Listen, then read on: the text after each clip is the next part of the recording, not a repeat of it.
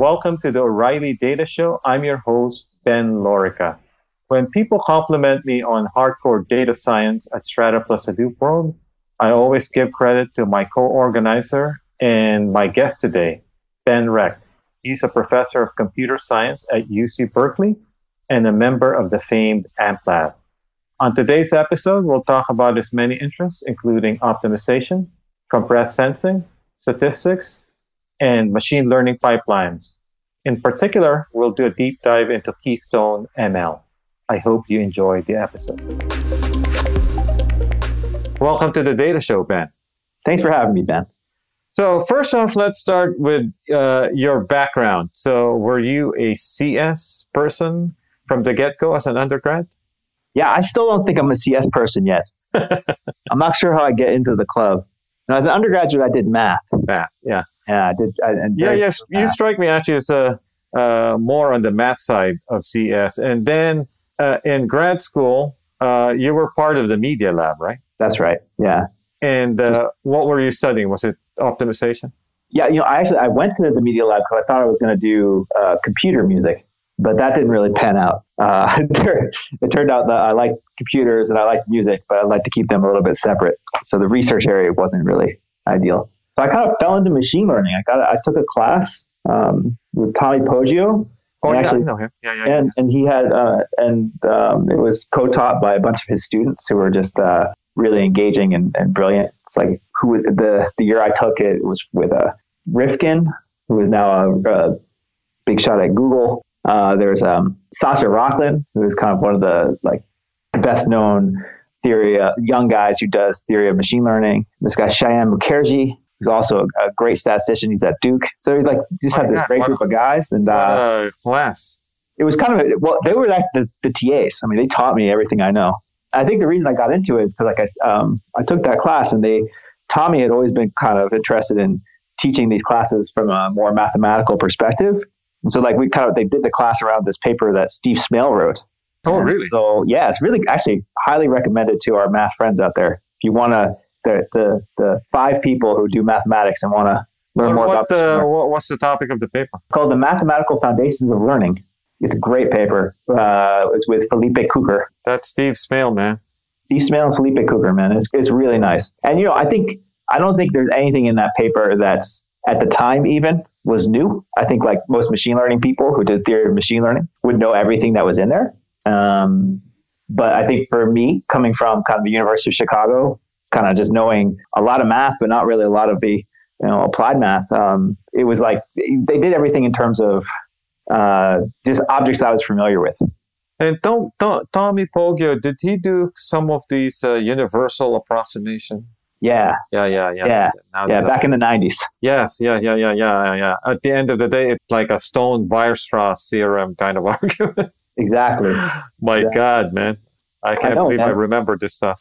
No, exactly, right? And so I think that's funny. It's like for our math guys. I mean, there is that mathematical component, but then, you know, the rest I kind of went from there. Um, yeah. So, and and uh, your bread and butter uh, has become optimization in many ways, right? Yes. So yes. that's something that was also grad school or after? No, that was definitely that was in grad school. Um, I ended up spending a lot of time um, at you know I was, I was doing my PhD at the Media Lab. I spent a lot of my time at LIDS, the Laboratory for Information Decision Systems, basically like the anti-Media Lab. They were they actually always made fun of us, uh, but really smart people over there. And um, so I hung out with a lot of the guys over there. MIT is very strong in optimization. That kind of just uh, pulled me in. I see. I yeah. see. And uh, so, when did you start getting interested in compressive sensing? Um, that was as a postdoc, and it was kind of a weird way. It was a weird way into the whole area. I mean, I had a. Uh, uh, okay, I, I, can tell you the story. This is kind of one of these funny, funny, funny yeah. stupid stories, but I actually remember very clearly where this whole all got started. So uh, basically, for a, for a long time, so the compressed sensing. Let's start there. Compressed sensing. What is it for people who maybe don't know? Um, it's this it's this idea that you can capture images, either medical images or satellite images or astronomical images, with much fewer measurements than um, like by rastering all the pixels. So what we do now is we take a picture and then we would store it as like a JPEG, and so the JPEG is going to be much smaller than the actual raw data that you would take on your camera. Uh, and compressed sensing is saying, well, you can actually take far fewer measurements knowing that you're going to be in this compressed format later. So weirdly, there was it, there was this um, the mathematical foundations of that stuff um, connects back to these things that people were doing in control theory in the 80s when they wanted to build simple controllers. So there's this like this nice parallel, even though it's not obvious to a non-expert. For all the control theory people, it was quite clear that the techniques that they were using in this compressed sensing space were very similar to the kind of techniques that people had been doing in control theory, albeit in a very, very different context. And so I was at a meeting at the IMA, which is a uh, wonderful math institute in uh, at the University of Minnesota. Minneapolis. And, yeah, Minneapolis, yeah, man. Yeah. And it's um, so the, the funny thing about the IMA is, um, you know, when they when they assign people get workshops, and um, when you get lucky, you get a workshop in May, and it's just spectacular. Uh, this workshop was in January, and it was a minus ten.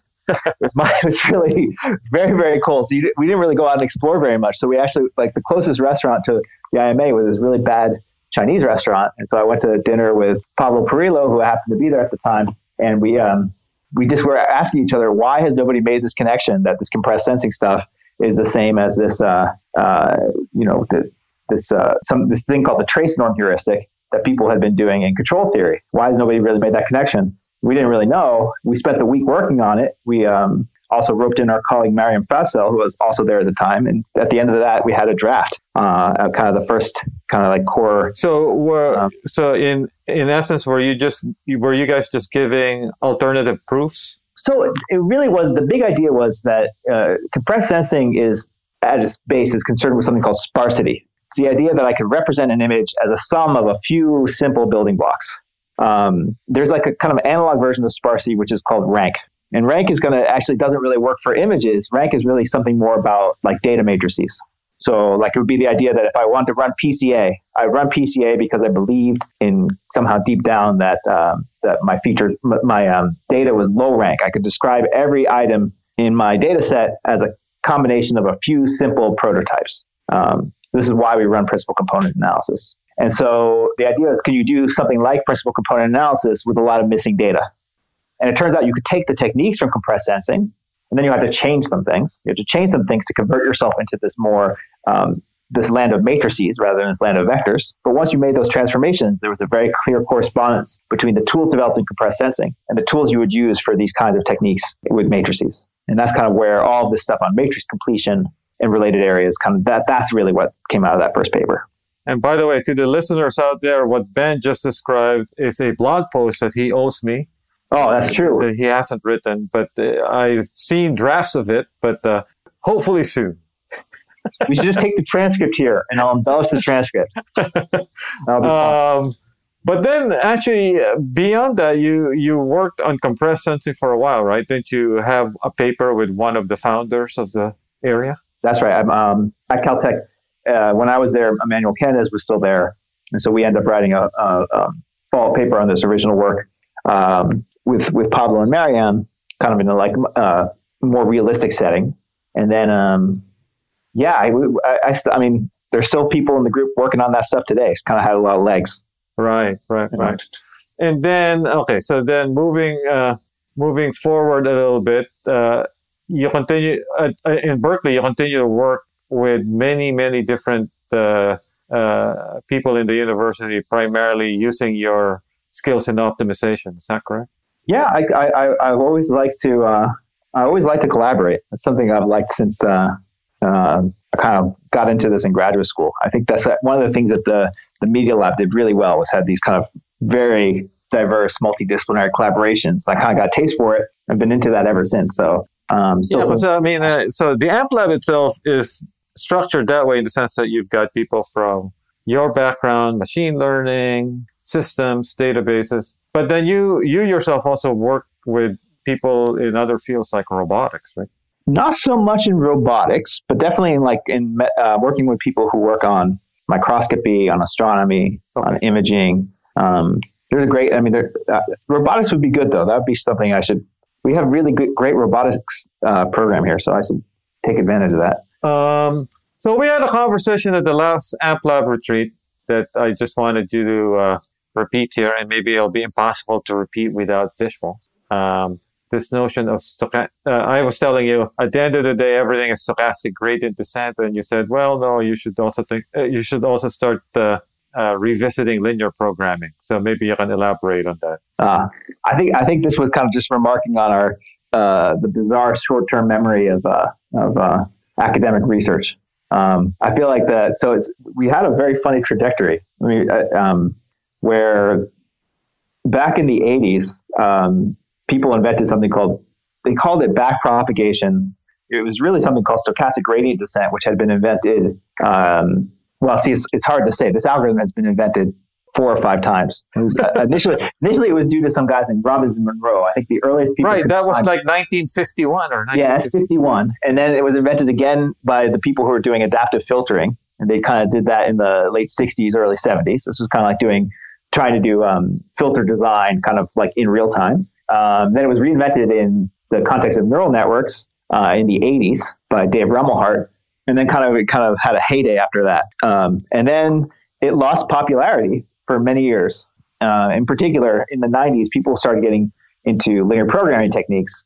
Um, the most famous one being the support vector machine. Um, and so there, the idea would be that you, if you just called the linear program solver, you would get an, an answer. It would be more robust. You get it faster. You can interpret what it was saying. It had all sorts of kind of sensitivity analysis that you would get for free. So people really kind of just stopped doing SGD altogether.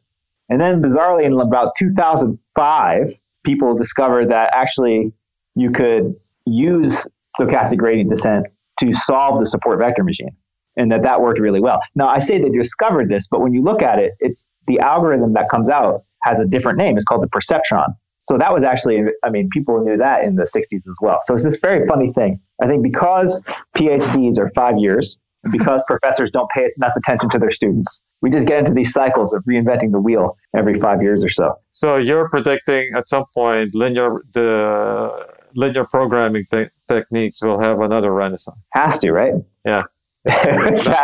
The question is, the question is, is it going to be in 2016 or 2020? That's, you just got to time it right. Time it right. You just have to, you just have to find another set of problems and reinvent it again. um, so a paper that you wrote with a mutual friend of ours, Chris Ré, has, re- has uh, uh, received uh, some uh, attention recently. It, the Hogwild paper. Mm. Um, primarily because I think some people in deep learning are using it, right? So maybe you can describe a little bit about what Hogwild is. And by yeah. the way, uh, for the listeners out there, I'm gonna let Ben spell out Hogwild in uh, in a case sensitive way. In case sensitive way, well, it's it's the, the secret is that it is you know capital H, and then everything else is lowercase, but you write it in small caps. That's really important, and then you have to have an exclamation point on the end. That's very important, you know, just for and then uh, it was uh, covered by Wired, and they got it right, right, They got it right. Well, they didn't do the small caps; they decided to do all caps. But I'm, I'm okay with that. That's better than lowercase. So, so anyway, Hogwild. What's Hogwild? Hogwild. that, so I think the important thing here, Ben, is that Hogwild is a state of mind, not really an algorithm. That's really the important thing here. Um, I think the, the, the the idea was initially for just stochastic gradient descent.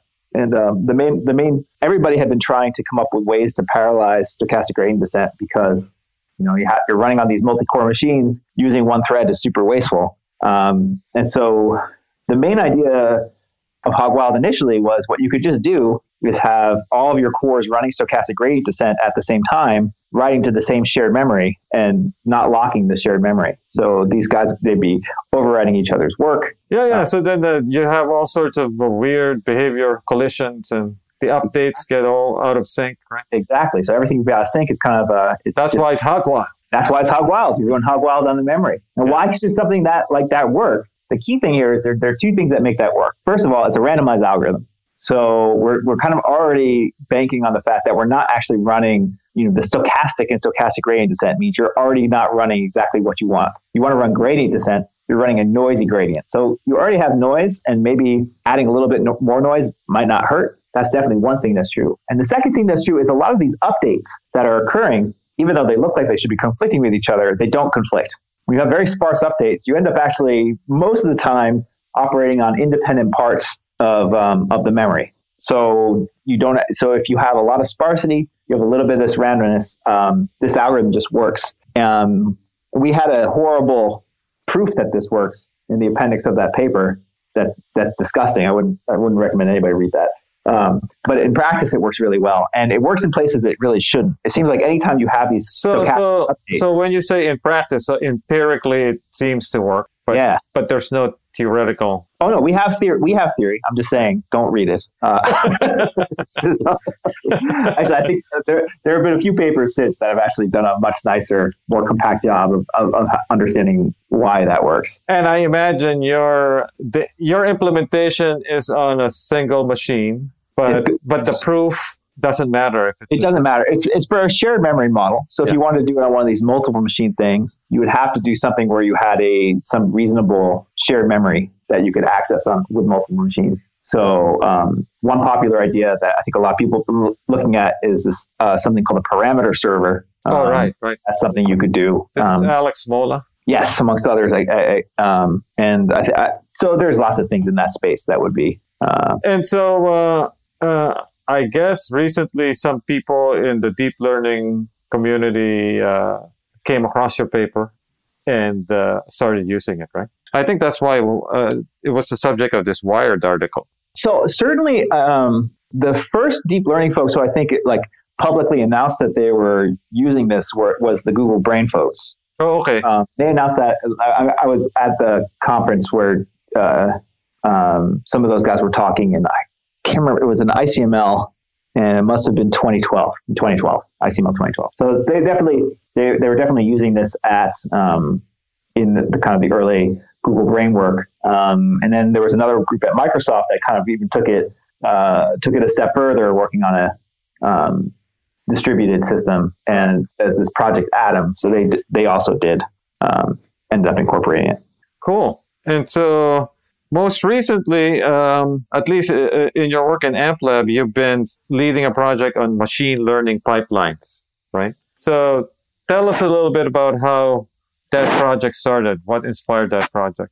I mean, honestly, what initially inspired this project was um, so before I was at, at uh, uh, Cal, I was at the University of Wisconsin. Um, I w- had become a pretty devoted fan of the of the Wisconsin Badgers football team and uh, you know, I got to I got to witness you know Russell Wilson kind of transferring in and lighting up the Big Ten for a year. It was very exciting. And uh, so with my friend Chris Ré, who we kind of mentioned earlier, we kind of got into this idea that we should. It was kind of a random thing, but someone was interested in us doing some kind of video analysis. We weren't really into the videos they were presenting us. We were like, you know what we should really do? We should analyze football videos. We should take these like coaches tape and like come up with some way of doing the analytics there. And so it started off as just like a project over Christmas break. And then lots of people started getting involved and excited about it. We had a bunch of students. We had these little meeting groups on it. And so we, I, I basically got into a very, very applied project. And in doing so, I learned a lot about computer vision. Um, and I learned a lot about um, just the different techniques that go into making a computer vision system work. And what was immediately obvious was that computer vision, um, even though it used tons of machine learning, really was not doing any of the things that were prescribed by machine learning theory. Machine learning theory and statistics basically, you tell me, you give me a model, and then maybe I will run something like a support vector machine and we'll call it a day. You have one step, right? And, and that's, and that's what we spend all of our time teaching our students. Here's some data, here are your features, fit your model, and then I'll prove some stuff about that. Uh, but just getting those features is this really laborious process. Trying to figure out what the right features are and then plugging all these different components together becomes this, the, you know, you, you end up having to do a lot of software engineering. You end up having to piece together lots of recipes. You have to do this kind of stage wise composition and design. And so when you actually look at what you have to do to make something work, it's not just fit a support vector machine. It's not just run PCA. It's composing these things all together. And what became immediately clear is that we didn't really have any software that let us do this. And we didn't really have any theoretical understanding of how to do this. And uh, I just became interested in the question of how can we actually understand modularity and kind of um, composability of these kind of statistical systems. So in yeah. many ways, so I guess in many ways, what you're describing is you're trying to automate the series of steps from raw data into the whatever prediction. So not automate. I think that's really important. I, I don't. Th- I, I'm not interested in automation. I think there are people who probably would be, but the, and I don't think that I think that is an interesting question. how to automate. But I feel like we're not before we can get to automate, we have to be able to understand if I just tell you I do task A, I do task B, I do task C, I fit an SVM. How can I understand what that's going to do? Can you come back to me and say, yes, that's going to behave reasonably on new data? Can you come back to me and say, uh, yes, I, am highly confident of the predictions that the system is making? So that's, I think, the kind of thing that we just don't know how to answer. Oh, I see. So I see. All right, right, right. Because uh, you know, I mean, so in in many ways, so for example, in the deep learning world, right? So you've got you start with the raw data, and you get you proceed to generate higher level feature representations across a series of steps, and then and then you've got your prediction at the end, and then I guess you just start applying it to new data, and then if you're satisfied with the results, you call it a day. Yeah. Right. I mean, I think deep, deep learning is a good. I mean, it's certainly a way to solve this problem. I mean, deep learning is, I think, actually after at least, I'm not sure everybody who's in the field, but there's a large subset of the guys who, who do this. Um, I would call this the Lacuna school because this basically also is how Yann would talk about it when you when you speak with him. They are interested in this end-to-end problem, and rather than um, whereas a, a, lot of people, like, like the majority of papers in machine learning, uh, let's say before the deep learning resurgence, the majority of papers in machine learning would take a lot of boxes off the shelf and put them together. In deep learning, you just have these little, you have these boxes that you're handed. You can chain them together however you want. But once I've chained them together, I know how to at least do fitting. Right. And that's using stochastic gradient descent. Now, after that, kind of all bets are off. Is this going to be good? Is this going to generalize? Is this going? I mean, from a theoretical perspective, oh, I, I there's see. not yeah, much yeah, to yeah. say. Because you, you actually in your talk at Strata last year, I guess you alluded to this, but you framed it in a different way. You you talked about uh, error bounds. That's another thing that perhaps we'd be interested in. Yeah. Right. So in yeah. other words, if you have uh, if if you have a clear understanding of your pipeline, you'll get to the point where maybe you can start uh, uh, estimating error bounds. Yeah. I see. And I, I think I think that's important. I mean, I think it, if we're going to put these kind of systems in kind of you know if we want to put machine learning systems in mission critical places, uh, we would like to some sort of guarantees on what they're going to do. I see. I, I, I, really feel like that's right, right, right. Like like self driving cars and things. Like that. sure. That. Yeah, yeah.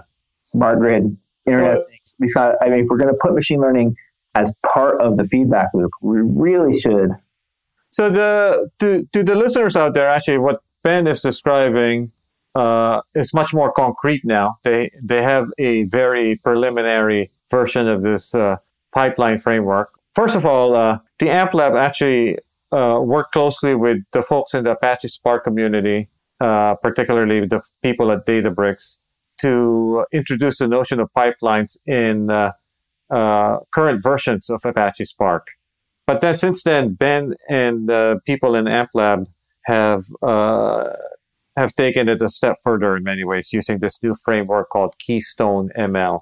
Yeah. So maybe Ben, you can describe what is the current state of Keystone ML. Absolutely. So Keystone ML is a step towards solving this problem. It's not the end. We are, we're not there yet, and we kind of just have our. I'm, I'm, even hesitant to call it an alpha release, but it's an alpha release. It's out in the world um, of, of the initial uh, Keystone software. So what Keystone ML does is it's a system. It sits inside of uh, um, Apache Spark. It allows you to plug together components um, and chain them together however you, you, like. We have a bunch of examples both in um, in, in, computer vision, in text, in um, speech, in speech.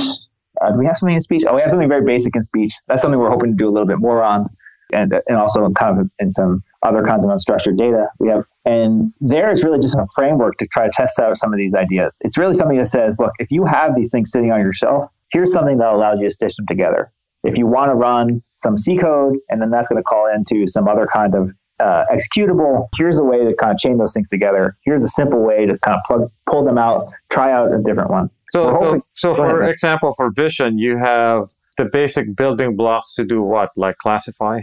Yeah, I mean, for, for vision right now, we have your basic. I mean, I think um, my colleagues who do um, computer vision now probably don't care anymore, but this would be we have the building blocks to do computer vision from the way they were doing it two years ago.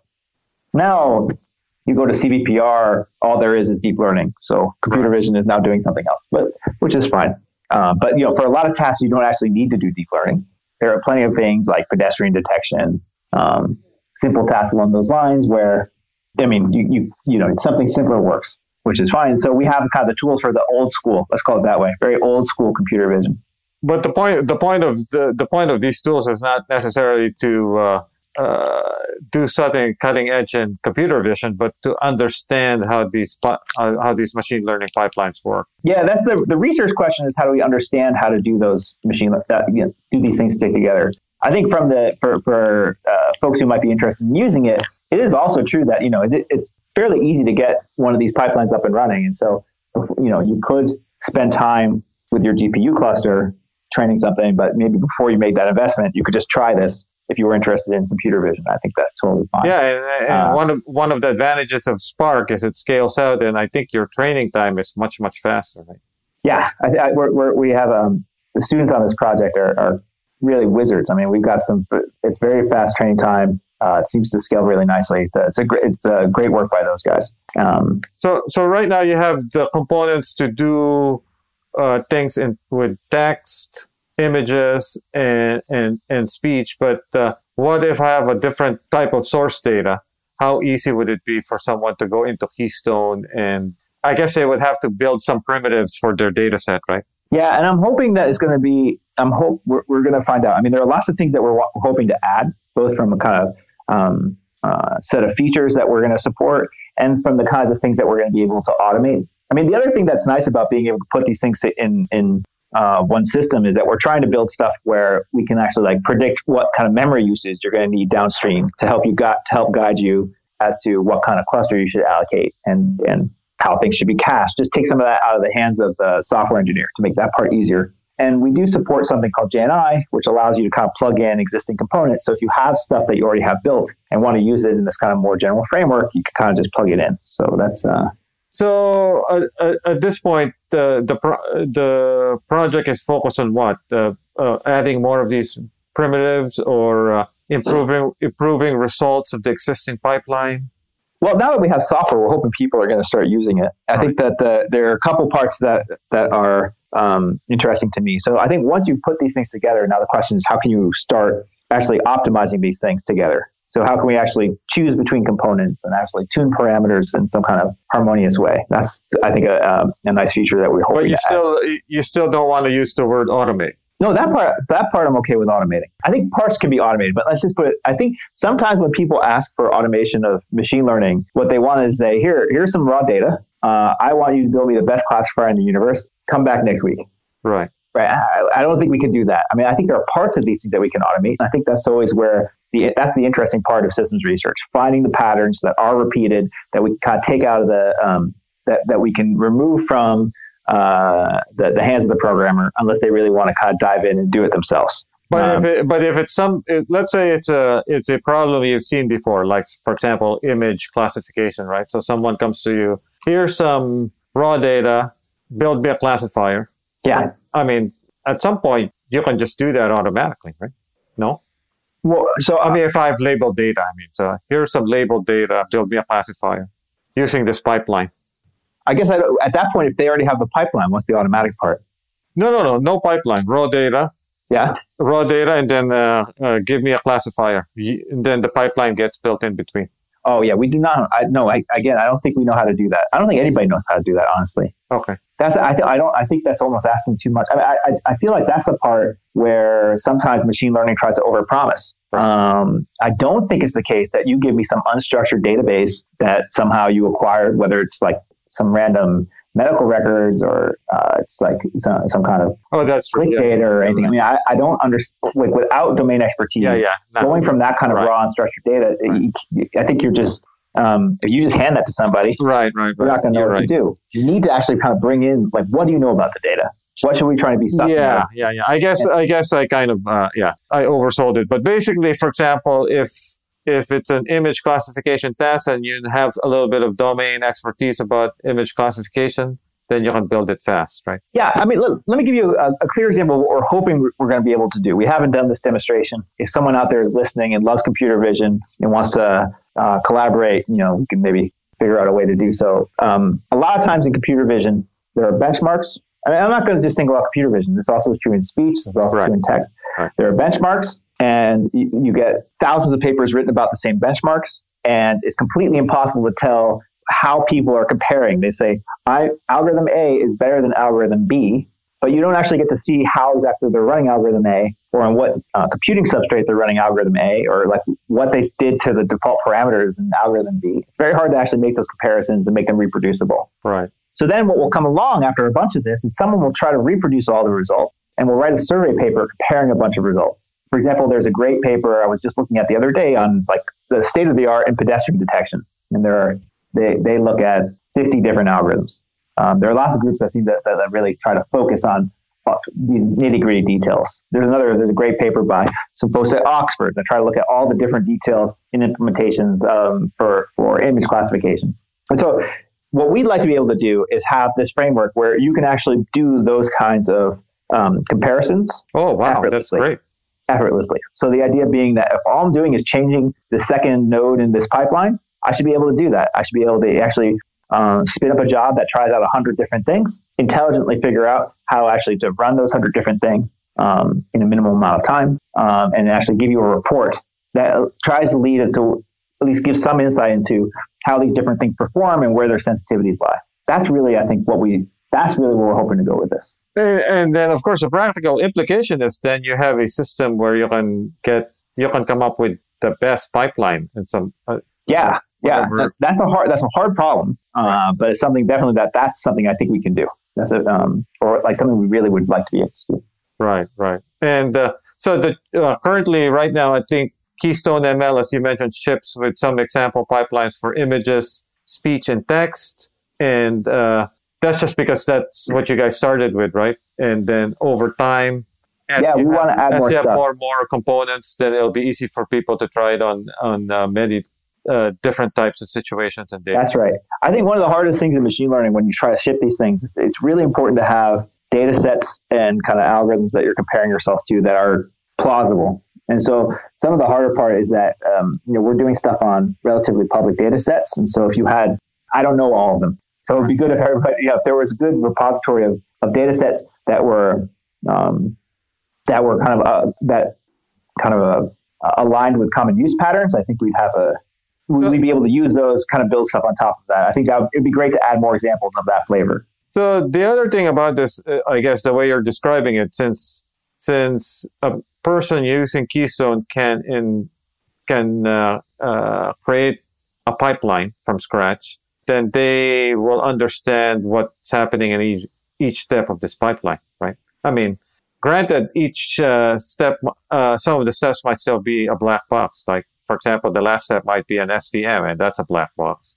That one's pretty. That's a simple black box. I think the harder ones are some of the featureizers that people use are um, can be very black box. Um, like it took me a very long time to appreciate what's going on inside something called SIFT, right. which is a popular thing in, in um, but at least at some level, you know, okay, at this step I'm doing SIFT. Next step I'm doing this. Yes. And so on and so forth, right? That's right.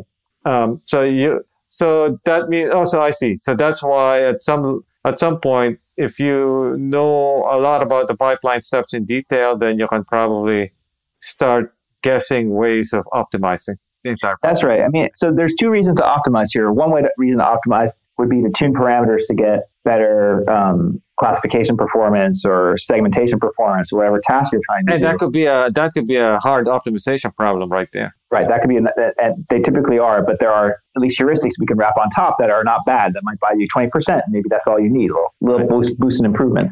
The other thing that we're hoping to be able to do are systems optimizations, meaning that we don't, you know, we don't want you to have to load a thousand node cluster because you made an incorrect decision in caching. So that we'd like to be able to actually make these things where we can smartly allocate um, um, memory and other resources to be able to run on kind of more compact clusters more quickly. So there are many axes in which we're hoping to be able to optimize.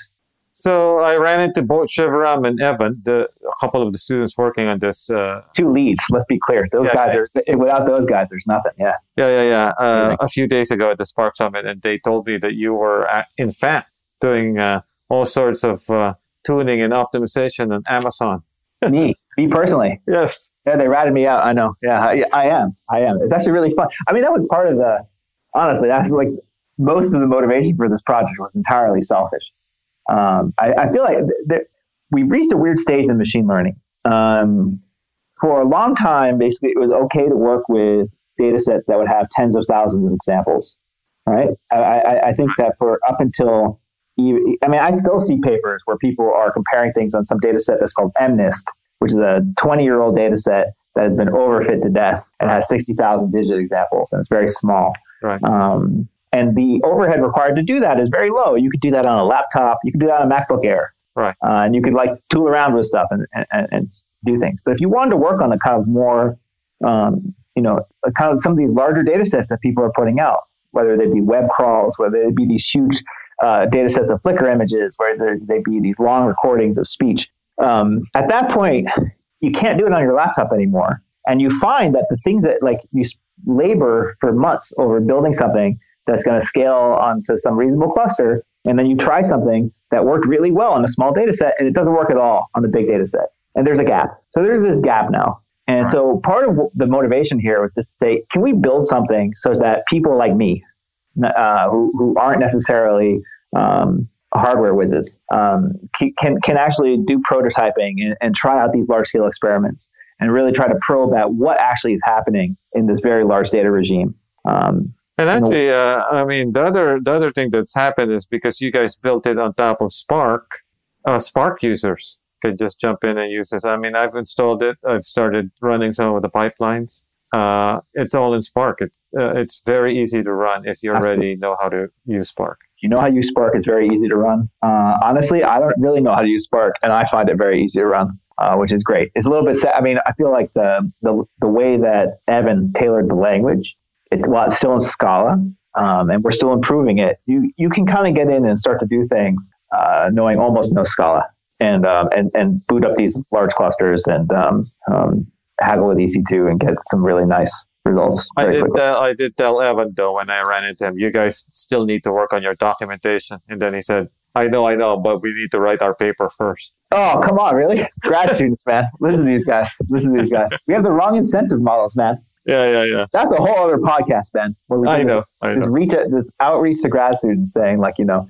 uh, there's something wrong right now where everybody writes so many papers, and like every then there's a paper deadline in computer science every two weeks. Right. So it's tied, it's tied to these conferences, right? It's tied to these conferences, man. And I just feel like it would be cool if somebody could come up with a mechanism of reward that disincentivized writing a trillion papers. Right, right. I don't know how to do this. That, that's yeah, hard. That's like re- that's, that's like reinventing academia right there. Oh man, I know. Yeah, yeah, yeah. So anyway, so Ben, this has been great, and uh, like I said, keep working on Keystone because uh, there's a lot of uh, people using Spark, and uh, I think a lot of them will uh, find a lot out of uh, find a lot of usage out of Keystone as it continues to improve and it continues to add components and primitives. I really hope so, man. I'm excited about it. Yeah. All right. Th- thank you. Thank you so much. If you want to keep up with what Ben is doing, you can follow at AmpLab on Twitter. Thank you for joining us. If you like the show, you can subscribe through Stitcher or iTunes or tunein.com or SoundCloud and never miss an episode.